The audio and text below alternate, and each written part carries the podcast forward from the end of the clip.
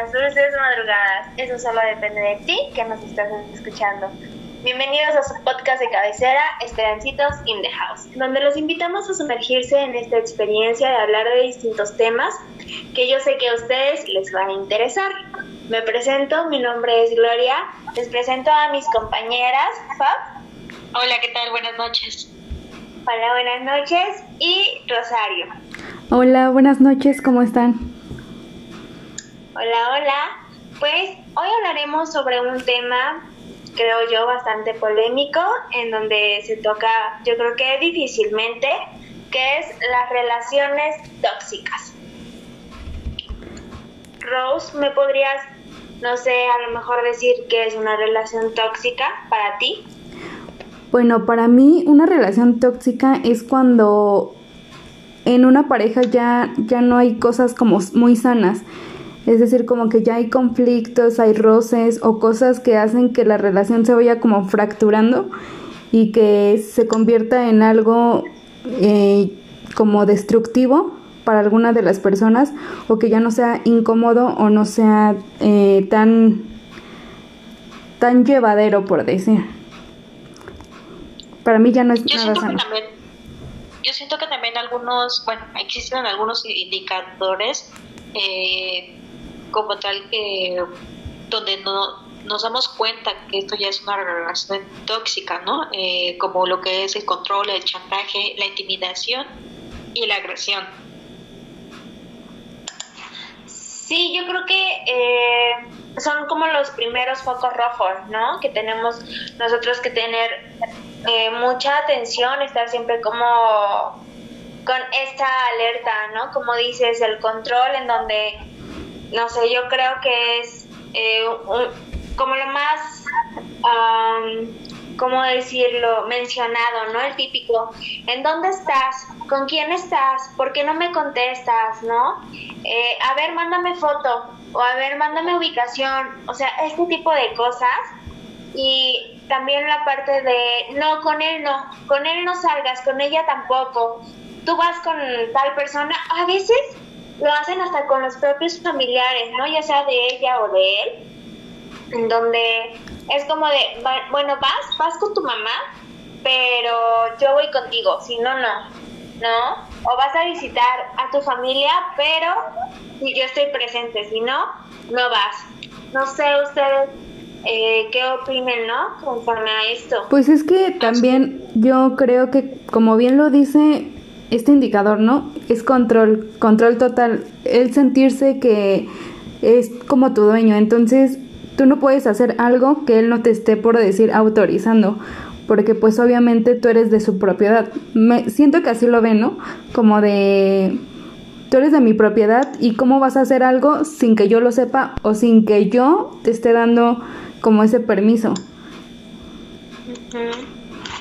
Así es, aparte yo siento que en una relación eh, pues no nada mejor más que sentirse como libres y pues tenerse confianza, ¿no? Yo creo que cuando se pierde ese tipo de confianza y, la otra persona ya quiere querer controlar tu vida, pues ya no está tan padre. Entonces yo creo que ahí es cuando pues también tienes que decidir qué es lo que tú quieres eh, con esa persona a lo largo. ¿A ti te ha pasado, Fabs? Te, te, escucho como muy ese sentimiento muy muy dentro de tu ser. sí, la verdad es que sí. Eh, yo podría decir que eh, en algún momento de mi vida sí, sí, viví eh, una parte de una relación tóxica. en algún momento de mi vida sí este, eh, estuve con una persona que en todos los sentidos era muy tóxico. Entonces, hablando del control, pues yo decía que yo podría decir que sí controlaba mis redes sociales, eh, mi, mi WhatsApp e inclusive hasta mis amistades. Uy, hasta el WhatsApp. Pero hay como, ahí te revisaba como tus mensajes o, o cómo. Sí, hubo un momento en el que, bueno, eh, yo le prestaba mi computadora porque pues él no tenía eh, computadora para realizar algunas tareas y yo lo estaba apoyando a estudiar el inglés. pero a mí por un momento se me olvidó que había dejado mi, mi Facebook abierto en mi computadora y pues se la di. Cuando me acordé dije, bueno, pues no tengo nada así como que, que ocultar, entonces preferí dejarlo así. Él se dio cuenta que el Facebook estaba abierto y después este empezó a hacer uso de, mi, de mis redes sociales. O sea, ya mis amigos de Facebook los empezaba a eliminar y a mí me empezaba a hacer creer que pues mis amistades me estaban dejando de hablar porque pues no eran mis amigos o no me querían o no me consideraban eh, como tal este pues una amiga no entonces este, también mi, WhatsApp por lo mismo también este ya me empezaba como a querer controlar el WhatsApp no quería que ni siquiera me pidieran eh, tareas eh, los de mi escuela este, y ya tan enfermo estaba que ya quería como llevarme a vivir a, otro estado para que nadie me, viera. O sea, ese grado llegó. Ay, ¿cómo crees? ¿En serio? Sí. Oye, ¿y qué pasó cuando quisiste terminar con él? ¿Cómo fue esa parte? Pues es que ahí entra eh, como la otra cara de la moneda, que es este, cuando yo digo que las personas más celosas siento que celan de lo que ellos mismos hacen, porque pues de todo lo que me celaba era todo lo que él hacía. Entonces, pues un día este, pues me vine dando cuenta que no, no era la persona que yo, que yo esperaba. Un, día, ajá, un día trabajando, este, me llegó un WhatsApp, un WhatsApp, un mensaje de Facebook de una persona que pues yo no tenía agregada. Entonces pues, resulta que era la novia. La novia de... ¿Cómo crees? No. Entonces, pues imagínate, yo trabajando con el nudo en la garganta y enojada, no sé, lo quería matar en ese momento.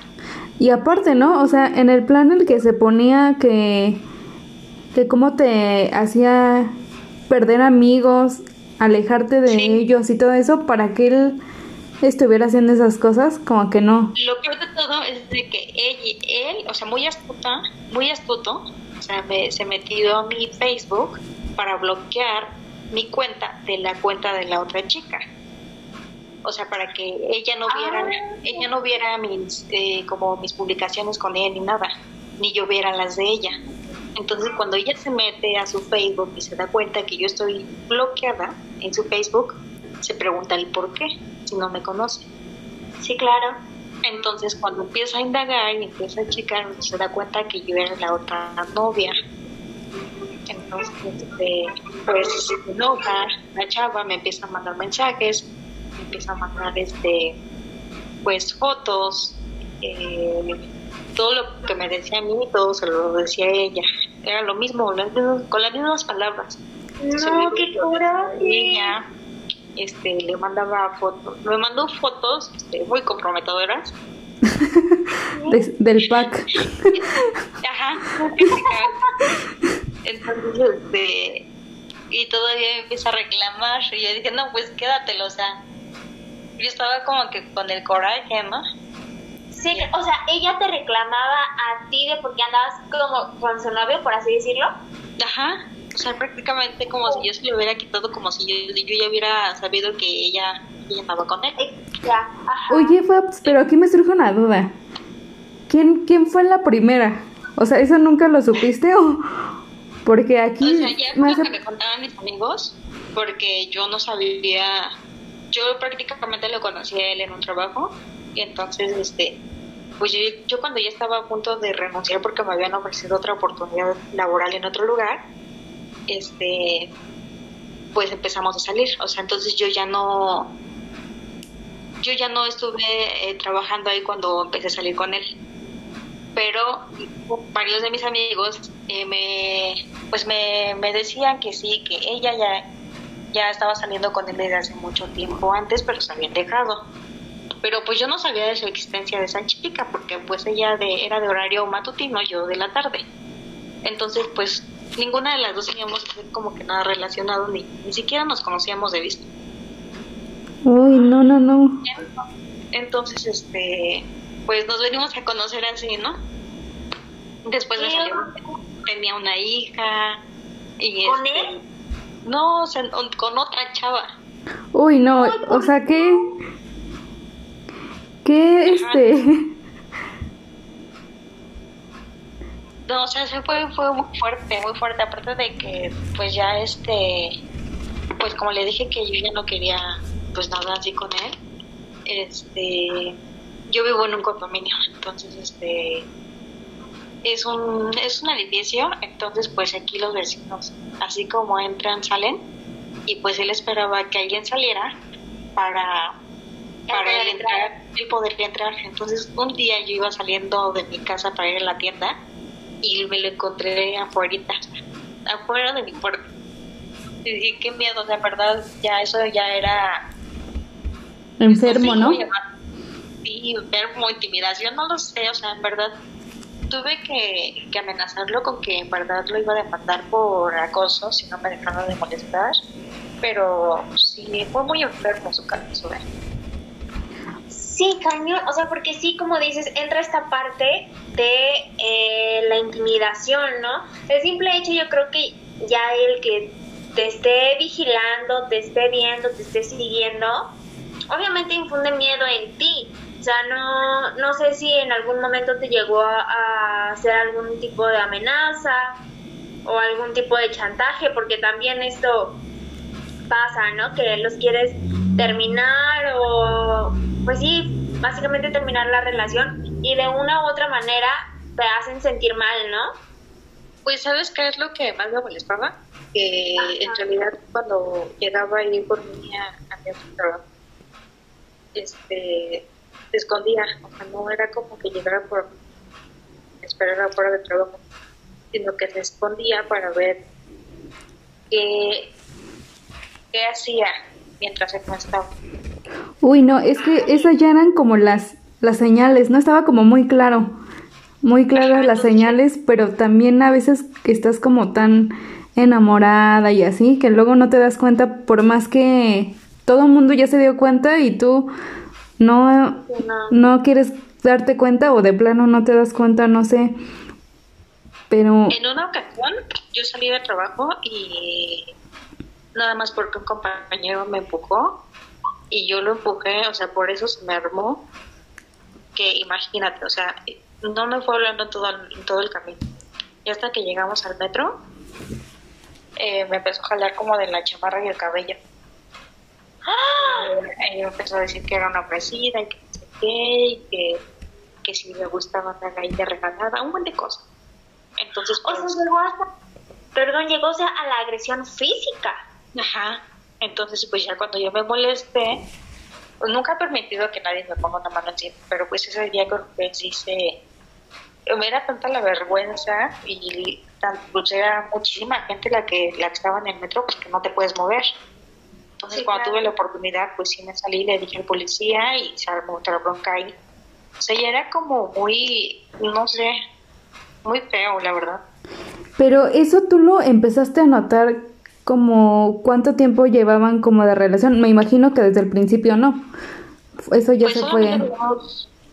ocho meses Ajá. y este eso yo lo empecé a notar como como desde los cinco meses ya empezaba así pero yo dije bueno pues a lo mejor y y o sea no sé como que siempre le ponía una excusa tonta pero no tanto porque yo lo quisiera porque en realidad no pues no me digo enamorada enamorada no estaba pero pues, no me pasó en ese momento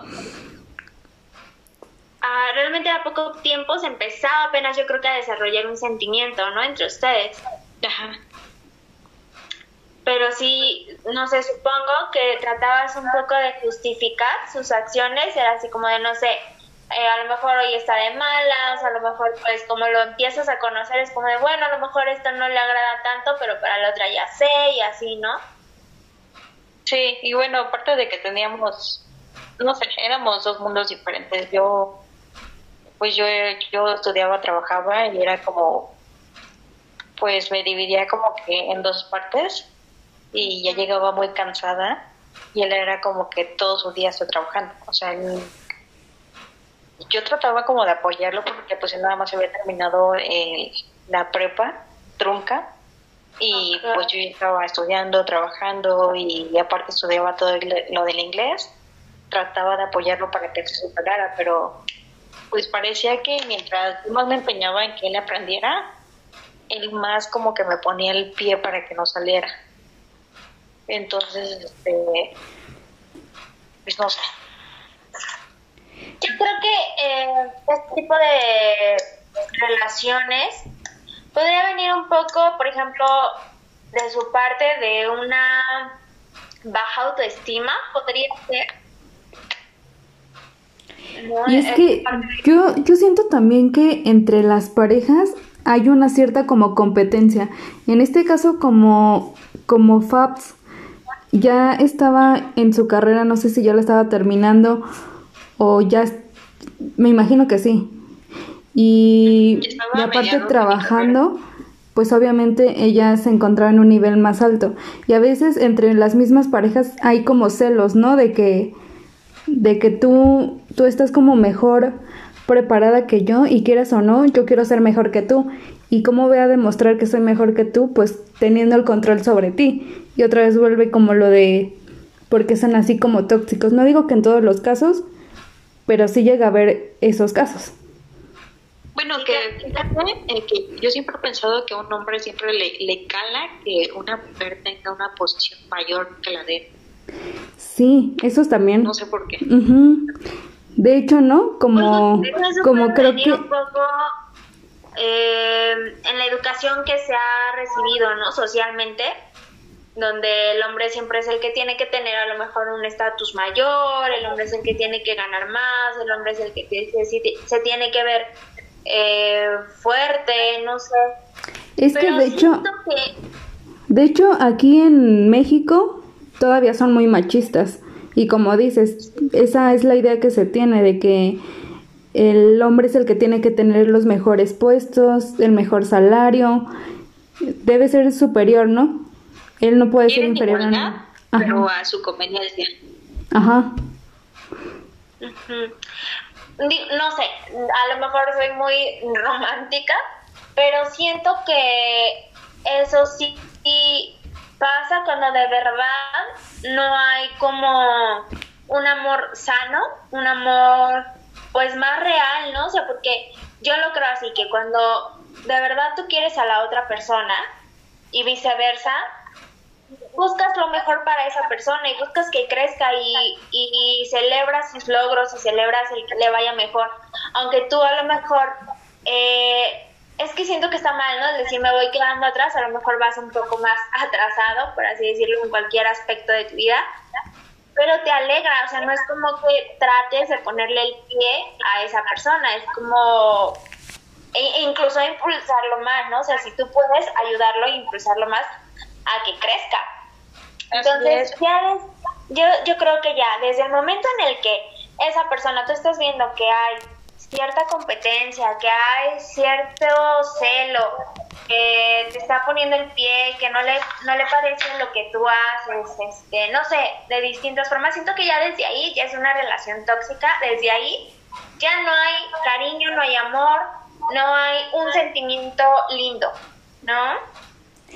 Pero es que también... Y bueno, yo no lo llamaría así tanto como quedarse atrás porque pues cuando quieres a esa persona y y pues buscan como crecer los dos por esa parte, eh, aunque crezca tu pareja y tú eh, no hagas nada por el momento, es, este como un crecimiento para ambos, porque sabes que la otra persona después te va a ayudar y las cosas van a ser recíprocas, pero en este caso no lo era.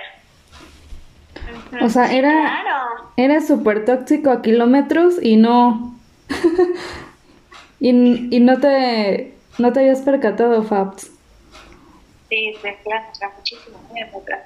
Eh, me llegaba a decir que, que, pues, según él decía, que yo, con la mirada, con mi, la forma de vestir, este, la forma de ver a las personas, todo eso, era muy provocadora.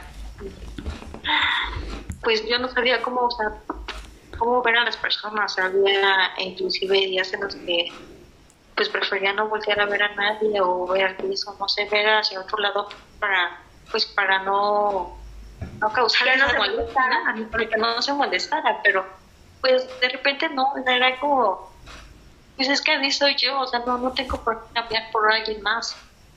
Y, y llegó a cambiar mucho de mi vida, pero también me enseñó me enseñó lo que no debo de permitir a nadie. Yo creo que esa es una parte muy importante, ¿no? Porque no todos, digo, afortunadamente tú tuviste en parte esa educación de decir, a ver, ¿qué es lo que quiero, qué es lo que no? ¿Qué es lo que sí tengo que permitir? ¿Qué es lo que no es permitible para mí? Pero desgraciadamente no todas las personas somos o son así, ¿no? O sea, no saben hasta qué punto poner límites eh, a veces incluso el miedo, por ejemplo, a ti siento por lo que nos estás contando, no te rebasó ese miedo de, híjole, es que si volteo a ver, se va a enojar, es que si le hablo a fulanito de tal, se me va a armar, ¿no? O sea, como que ahí ya empezaste a notar cosas y dijiste, a ver, no, o sea, esto no, no tiene que pasar, esto no lo quiero, pero hay gente que, que no es así, simplemente se deja dominar por ese miedo y se va, sin querer se va consumiendo, consumiendo, consumiendo. Cuando vieron, ya les pasaron los años encima y ellos o ellas eh, encerradas en sus casas porque el novio o el esposo no quiere que ni vea el sol porque si no se pone pues mal, ¿no? Y es que también aquí, aquí regresamos al tema de, de cómo, cómo su entorno es cómo ha sido su entorno, ¿no?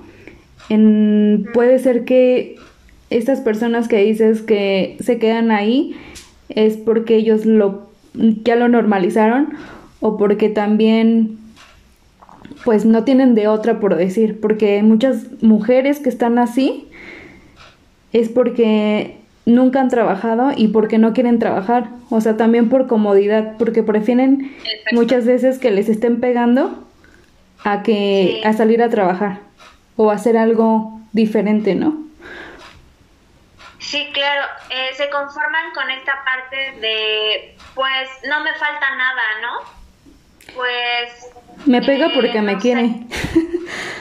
Siento que como ya, como que, como que ya entraron en su área de confort y ya, pues ya todo les, les da igual o, o que que pues, no sé, si la puede sobrellevar así, no lo sé, pero... Y creo que es peor cuando tiene familia, ¿no? Porque de ahí salen, este, salen como que perjudican más a los hijos. Claro, pero, ¿saben? O sea, es una parte esta cuestión de el confort, pero también hay otra cuestión que es cuando la persona tóxica la pareja tóxica va acabando con tu confianza, con tu autoestima, con, y digo, son a veces comentarios súper básicos, ¿no? Como de, ay, esa blusa no se te ve bien, hoy te ves medio gordita, eh, si le comentas sobre algún proyecto que tú quieras tener, es como de, no, no te va a salir, qué vergüenza, eh, pues no, como que no estás tan preparada. ¿sabes? Como que te van limitando, te van limitando, te van cerrando como puertas.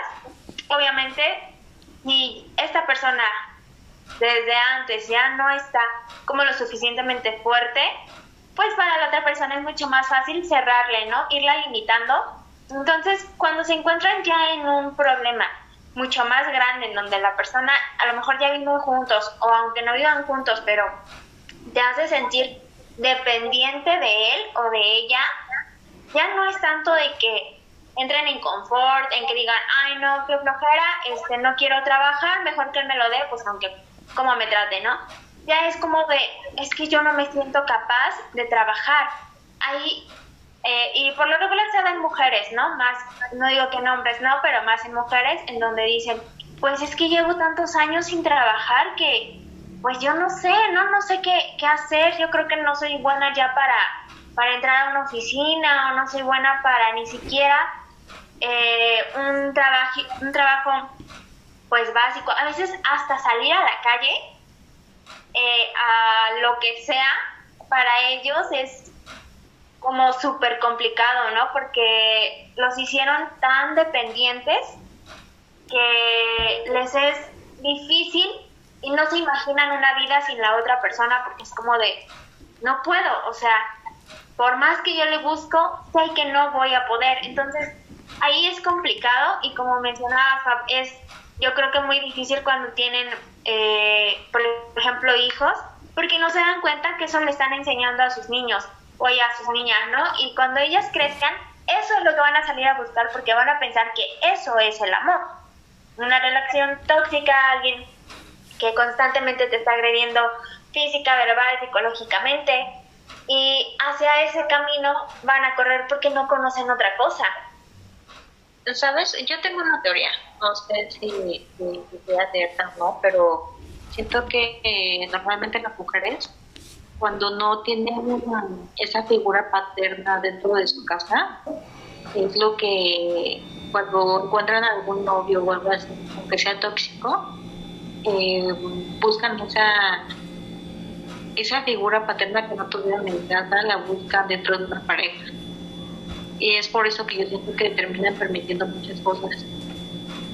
No, y es que también, ¿no? A veces las personas como que buscan el cariño de quien sea. O sea, si tú no tuviste, como bien dices, facts, una figura paterna, tú vas a estar buscando o vas a estar buscando o más bien el, la poca atención que te pongan o el poco cariño que te ofrezcan va a ser como para ti suficiente porque nunca lo tuviste.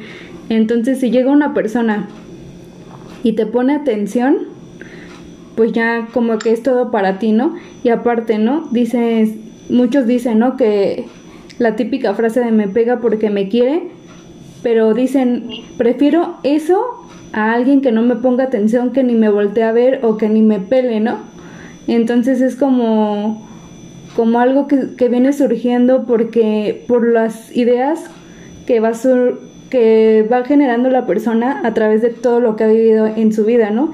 Y también de, de las necesidades que han tenido tanto de afecto como de, no sé, como de otro tipo de, de entorno o algo, o algo que diga que es diferente, que eso no es lo que tiene que ser.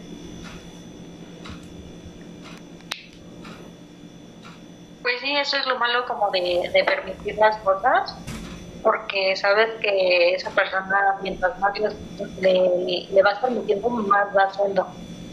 Entonces, si es que es una, un insulto, al otro día va a ser una agresión, y al otro día la agresión va a ser más fuerte, y así, hasta que en verdad se vaya a consumir.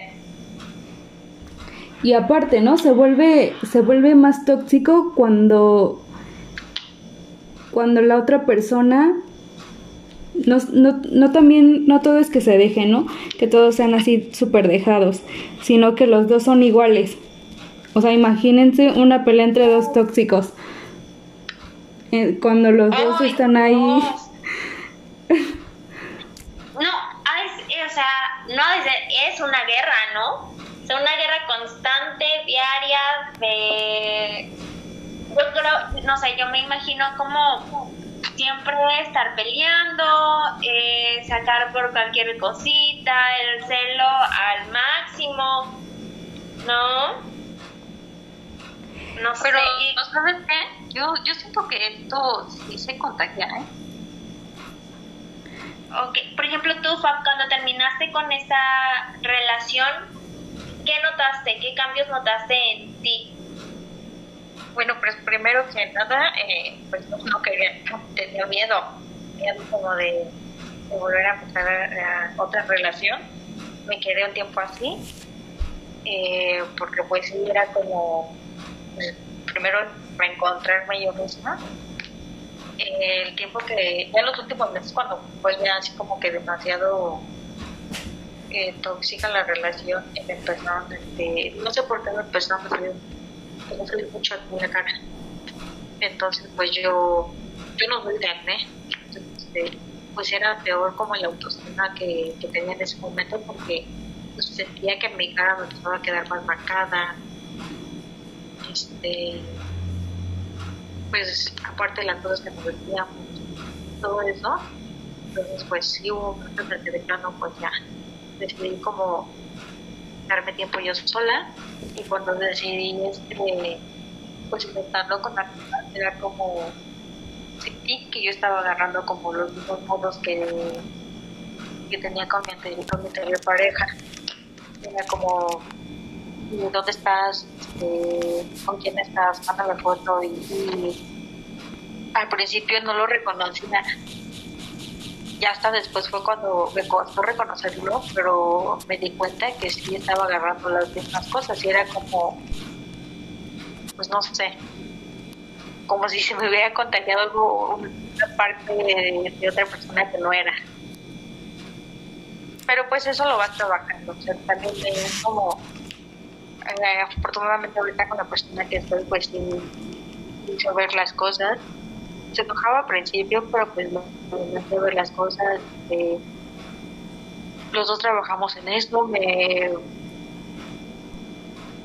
me ayudó con la parte de la seguridad.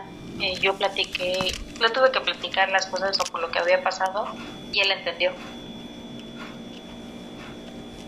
Oye, pues qué bueno que hasta cierto punto encontraste como este apoyo, ¿no? Y qué bueno que te diste tu, tu espacio, porque también yo creo que eso es súper importante, ¿no? Que cuando sales de una relación así tóxica, lo importante es darte tu espacio y si es necesario buscar ayuda ya profesional, ¿no? Hablándote de un psicólogo o de un psiquiatra eh, para que te ayude como a afrontar esta parte y tú no lleves precisamente como esa toxicidad a tu siguiente relación, ¿no? Y es como que una cadenita que no, no se rompe, ¿no? Es como de igual no se terminan y esa otra persona, bueno, es tóxica y ya, ya no son, ya no eres nada más tú, ¿no? Sino es también él y así. Entonces yo creo que eh, principalmente es buscar ayuda, mm, digo, en diferentes formas, ¿no? Ya sea, te digo, con un psicólogo, leer libros, eh, tú mismo analizarte, ¿no? Digo, afortunadamente siento que eres una persona bastante, pues, inteligente emocionalmente, que te diste cuenta y dijiste, ok, no, creo que tengo que parar, creo que tengo que sanarme para poder continuar. Sí, bueno, y, ¿sabes qué? O sea, a veces me pongo, a pensar, yo porque a lo mejor y corrí con suerte de encontrar a una persona que, que en vez de juzgarme, me ayudara a ver como mis errores y afrontarlos conmigo. Pero a veces me pongo a pensar qué hubiera sido si en vez de encontrarme con una persona que me apoyara, eh, hubiera sido igual o peor de tóxica o, o en otro caso, o sea, me hubiera hubiera dejado. Entonces, este, iba a tener que lidiar con ese problema yo sola sin, sin saber cómo, cómo tratarlo con mi próxima pareja o, o, conmigo misma, ¿no? Sí, yo creo que hubiera sido todavía más complicado el poder como recuperarte, ¿no? De eso a lo mejor hubieras sufrido de otros tipos de pues de abuso, por así decirlo. Digo, afortunadamente no pasó eso. Pero por ejemplo, ya llegando como a esta parte, ¿cuáles serían como los consejos que quedarían para salir de este tipo de relaciones cuando ya estás en una, ¿no? Pues yo les aconsejo que salgan, que conozcan, que no se queden en su área de confort. Eh, bien dicen que después de la tormenta llega la calma y yo siento que están para dar muchísimo más y para ser felices. Yo creo que... Sí. Que... ¿Qué consejos nos podrías dar? Yo creo que Mm, es muy difícil intentar cambiar alguna persona que, es tóxica porque yo creo que la del problema pues es esa persona, ¿no? Si tú te encuentras en una relación así, hay dos opciones, ¿no? O que quieres estar con esa persona porque en verdad sientes que es como el amor de tu vida. O, o que como Fabs, que ella pues apenas lo estaba conociendo y, y no fue difícil, ¿no? Si te encuentras como en la primera situación en la que estás muy enamorada de esa persona y soportas como que todo, creo que es importante atender todo lo que te dicen los demás, porque obviamente los demás sí se van a dar cuenta y te van a decir, por ejemplo, tus familiares, ¿no? Se están dando cuenta de, de cómo de cómo te está tratando esa persona por decir. Y ellos te van a decir, "Oye, es que esta persona es así y así." Yo creo que hay que prestar atención a todas esas cosas que nos van diciendo para poder este ver como la realidad, ¿no? No cegarnos, sino que escuchar todo lo que nos dicen. Y pues ya una vez que ya tengas como todas esas retroalimentaciones, pues ya intentar como analizar y, y pues tomar una decisión, ¿no? Porque bien puedes quedarte ahí si tú quieres, porque a nadie se les juzga, ¿no? Si se quieren quedar con esa persona aunque los trate mal, pues es su decisión, está bien. Pero si no, creo que es importante que sí atiendan a todas esas cosas que se les está diciendo. Saben, el otro día leí eh, en una publicación, la verdad eh, me gustó mucho, dice que en, la vida solamente tienes tres amores que te marcan. El primero es el que te enseña a querer, te llena de ilusiones y es muy intenso, ¿no? El segundo es eh, con el que aprendes el dolor, te aferras aunque sabes que no es para ti, sin embargo quisieras que fuera para siempre y entre tantas subidas y bajadas te enseña a madurar, a valorarte y a darte tu propio espacio. Y el tercero, que es el que no esperabas que ocurriera, pero dejas que pase eh, sin crearte mucha expectativa de él. Y es el que te acepta tal cual eres y te termina sorprendiendo con el tiempo. Y creo que ese es el mejor, ¿no? el tercero.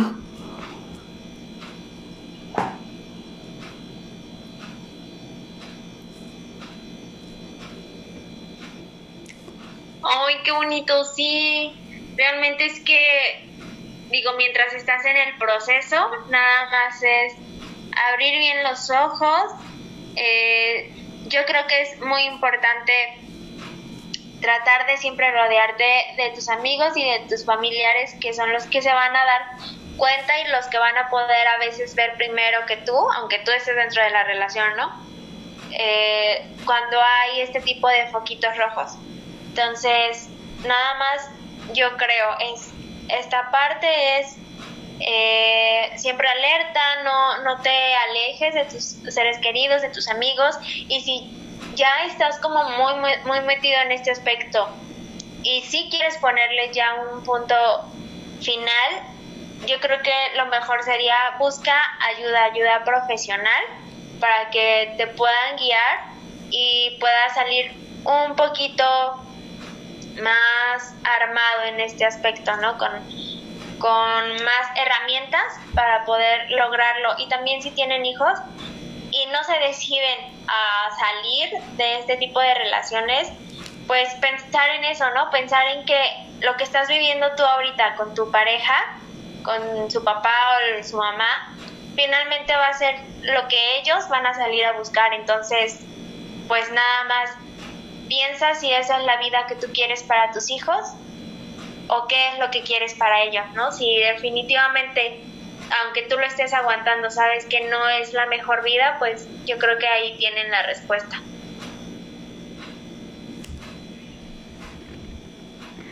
Claro, yo creo que eso es, es lo mejor que puede, que puede pasar que pueden o que pueden hacer todos los que nos están escuchando y que se encuentren en este tipo de situaciones Por favor, no se queden con personas tóxicas. En verdad, busquen personas que en verdad los valoren y los quieran.